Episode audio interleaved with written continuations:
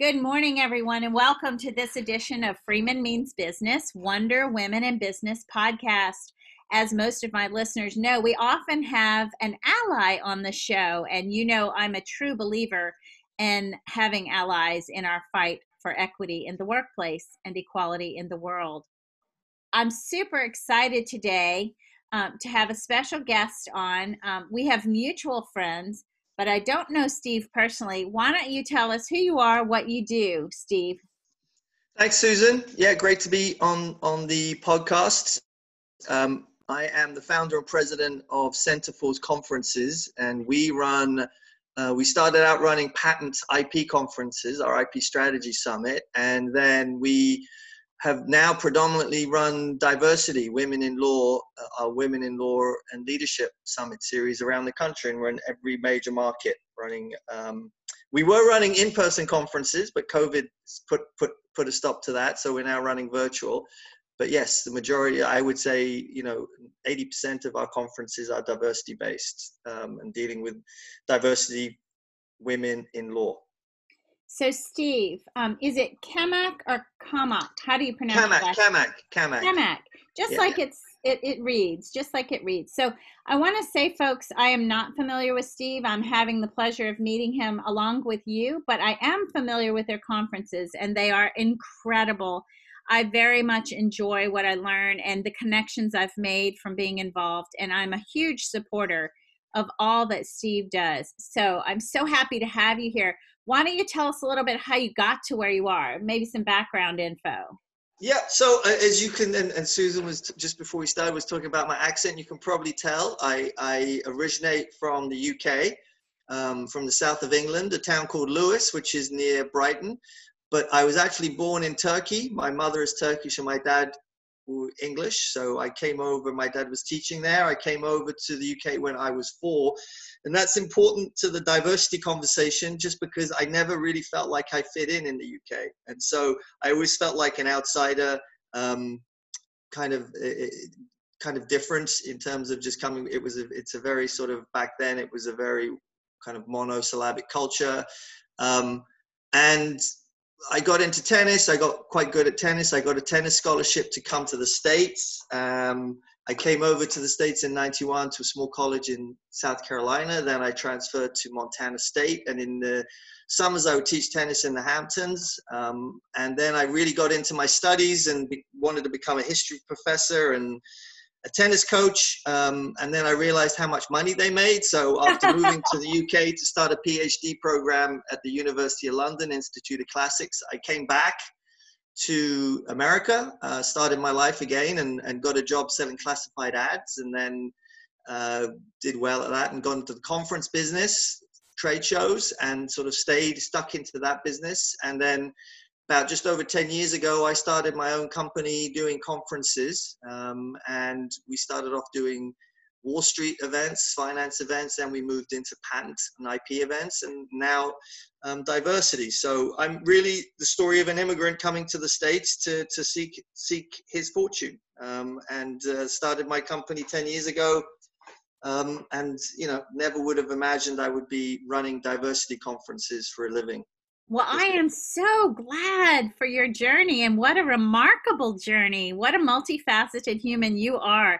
And I have to say, I did not know, of course, I know of you. I'm certainly, very familiar with your successful conferences. They add a lot of value to the work that I do. And I've met some remarkable people in my relationships with folks that run your conferences, but it's such a pleasure to meet you. What a great story. I'm sitting here in my mind's eye and I'm traveling with you as you tell your story. And I haven't been to all the places that you mentioned, but I've been to a few, and I think, wow, what a great life story he has. And you're clearly, you have more to go, right? I'm sure there's a lot more to come for you. Well, let me ask you this.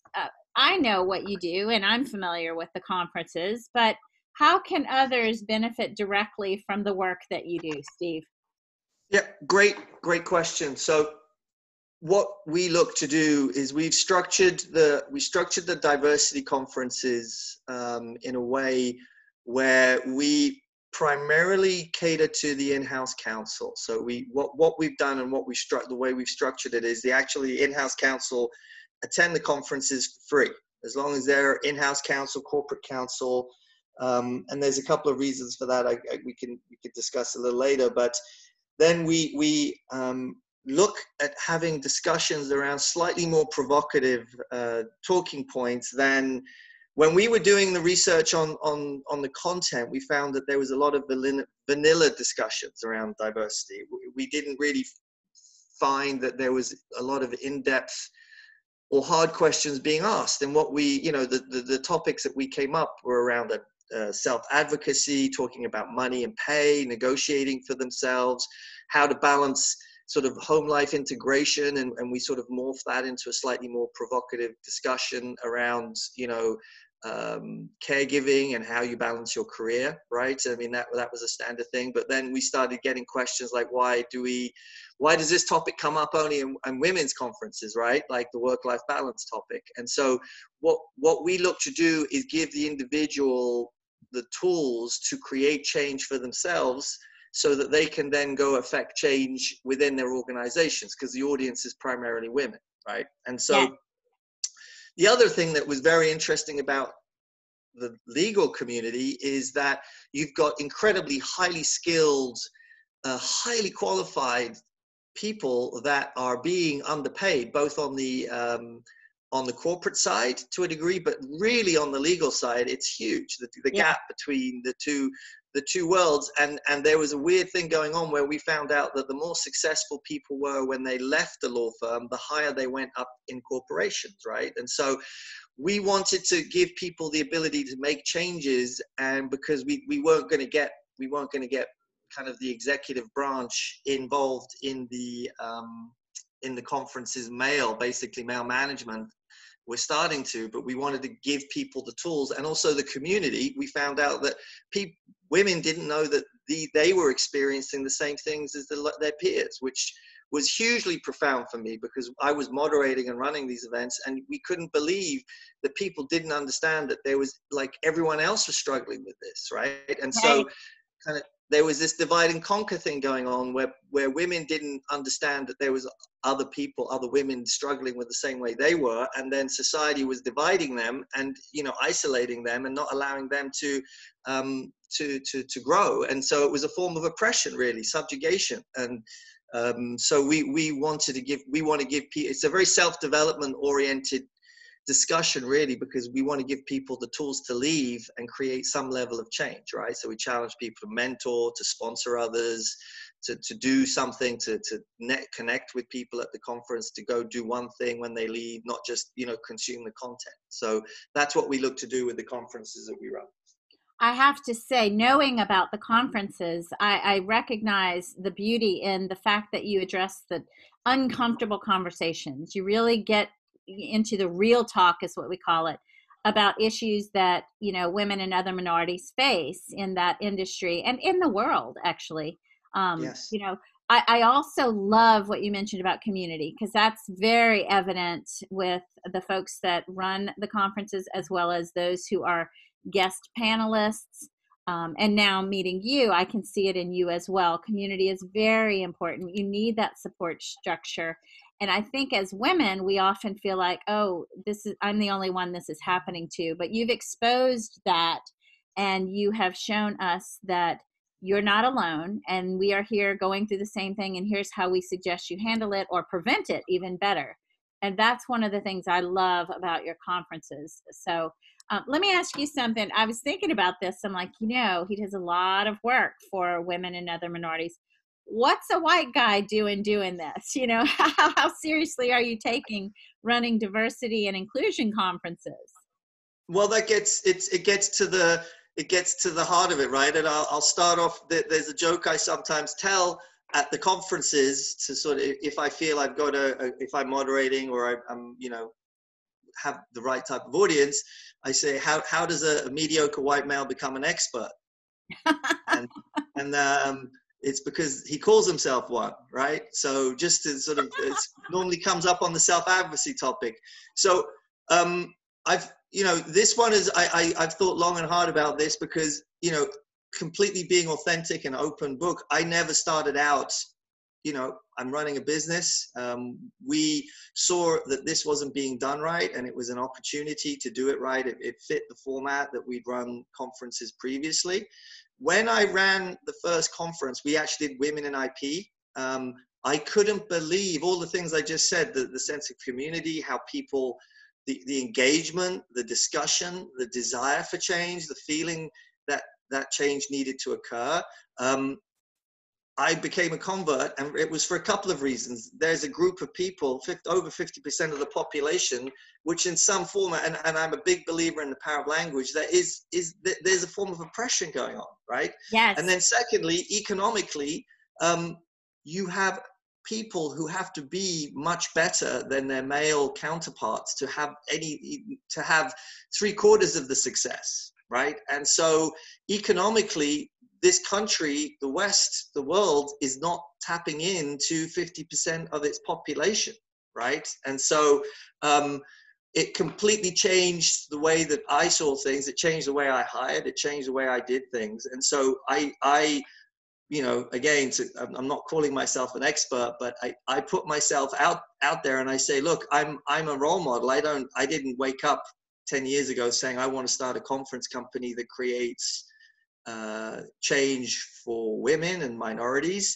I wanted to run a very value-based company where I put people first. I believe in my employees. I believe in self-development. And those values just trickled into, there was a topic where profoundly I left that conference knowing that we were making a difference. And that to me was the key. You know, we are making a difference. And you know, we started to hire differently. And you talked to Robin Frank on one of these podcasts. She came up to me, even though she doesn't admit it, and asked me for a job after coming to one of our events, basically kind of twisted my arm, and I'm glad she did.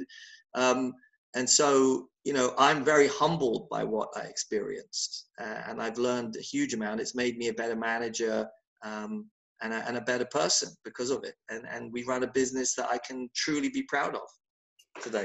I can totally agree with that last statement. You do run a business you can truly be proud of, and it is through Robin Frank that I know of your conferences. She is inextricably linked to the success of those conferences, and I am so grateful that you made the wise decision to bring her on board, because she is a powerhouse. And the community that I have become a part of as a result of my knowing her is so strong, and we love her and respect her. And I'm glad you gave her a shout out there, because she definitely is synonymous with the success of Centerforce and the conferences.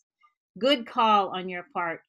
You know that I focus on equity in the workplace, and I want to ask you this question. It doesn't have to be a grand scheme. I know you have lots of ideas. You've touched upon a number of things that I teach, including muted group theory, which you may not realize you touched upon that, but when you hang up, Google it and you'll see what I mean. Okay. How can men help women achieve equity in the workplace?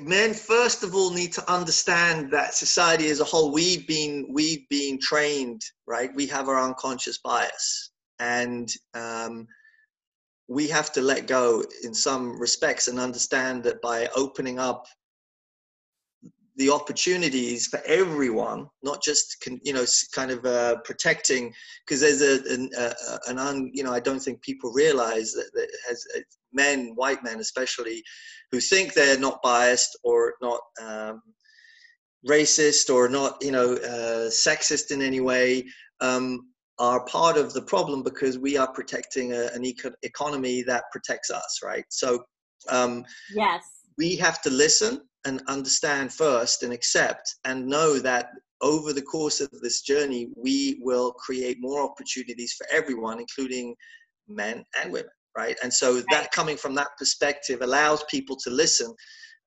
and open up to where we can help, and go out of your, you have to make yourself uncomfortable. Men have to make themselves uncomfortable. Yes. When they're in leadership positions, to hire different people, because even the way that you manage has to change so that you can open up and experience that there is so many ways in which you can grow your business and increase your responsibilities and make a difference.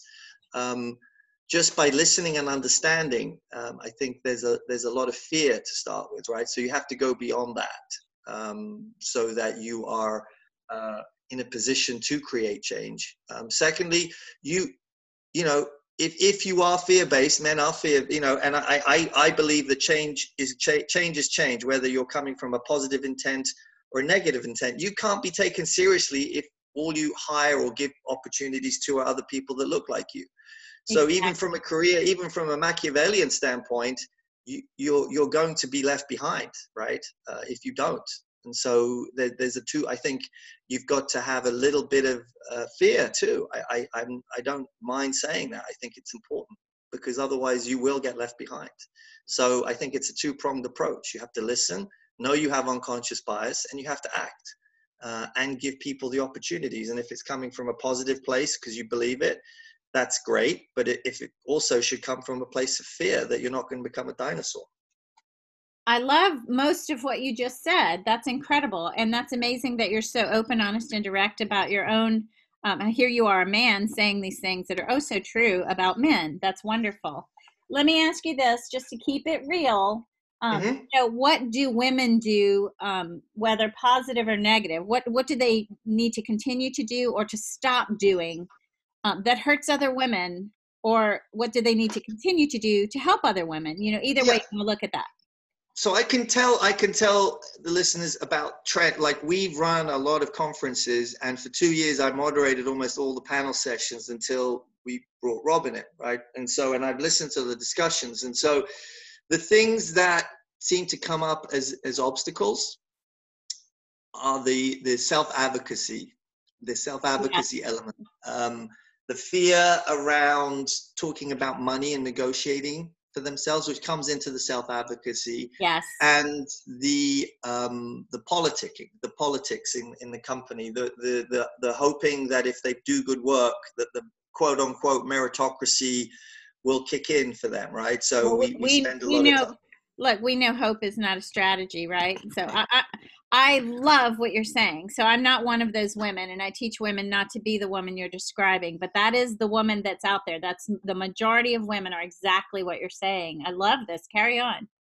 Yeah. And then, so those are the themes that come up constantly that we want to have a discussion about. And sometimes I wanted to say more or ask more provocative questions, but I felt it's a scary thing as a white man moderating conferences where, you know, you see these themes. And then one other theme that came up was the balance at home, where a lot of the women were, I would say 50% to 2/3 of the audience were the primary breadwinner, or the person who generated the majority of the income, which was another really fascinating, made this law, you know, the legal community so interesting.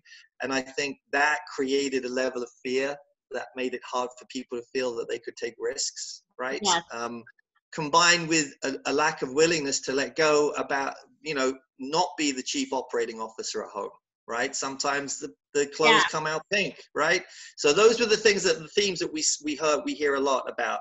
What we've experienced is the energy, the engagement, and the willingness to now create communities and go out there and create change, right? And so just the effectiveness we've heard about and seen, and then I've seen by completely changing my workforce, you know, those are the things that I think get left behind, and that women need to sell themselves to continue doing, right? I think people, like 65% of corporate legal departments are women. And they're getting that, you know, and right now they under a huge amount of pressure because they're doing all the really terrible jobs of letting people go and liability and litigation and, you know, all the things that come up around this, right? And so the effectiveness of where I see women in general is profound. They're, you know, I think, you know, the level of efficiency and what they can do is phenomenal. We see that all the time at the conferences. We are managers by nature, but we are leaders by, you know, intent. We have to be intent on being leaders. So I'm just loving everything you're saying. And I want to, you know, look back at a little bit of what you said about yourself earlier. In this part of the show, I like to ask what's called the wild card question, only if the guest is game. So sure, are you game? I'm game. I'm game. Awesome. If you're game for my answer, yeah, absolutely. I think I know you now, and I think I like you, and I'm game for your answer. So I'm going to pull a card out of a box of 144 questions, and I'm going to see what the question is. Here we go. So, Steve, what is a skill or a talent you wish you had? I wish I was more organized. I wish I was more organized. As you can tell from my correspondence and setting this up with me, yes, I wish I was more organized. You're forgiven. I don't, but come on, let's not sweat the small stuff. No. But that is that I wish. I'm a big picture guy. I rely on my mind too much. Even struggle with calendaring. I remember a lot of stuff, and the making the mundane more routine would make my life a lot easier, I think. I happen to be a strategic thinker and a big vision person, and understand that it takes a lot in me to consciously make sure I'm crossing the T's, dotting the I's, setting the calendar appointments, all the meaningful minutia that must take place, the small things that count. So I hear you, brother. I get it. What, may I ask, is your Myers-Briggs personality, if you know it? I've never taken the Myers-Briggs personality. I've taken another. I've taken the other, but sort of high promoter, was the self, kind of the high set, like, but on the verge. I think that was the sort of, it was on the edge of also being kind of studio. I can't remember the exact words, but I've never taken the Myers-Briggs. So when you hang up with me, go to the number 16, the word personalities.com. 16, okay. And you take the test. It doesn't take 10 minutes. And you send me your results. I'm curious to know where you stand. Awesome. Well, let me ask you this. How do you spend your free time? I love to cook, love to have dinner parties with friends. Actually just had Robin over, just got a place at the end of Long Island. It was a dream house put together. So love doing that. I love playing tennis still. I was right before the COVID thing kind of got going and running an events company, just getting over having a nervous breakdown from how I'm going to run events in this kind of new economy.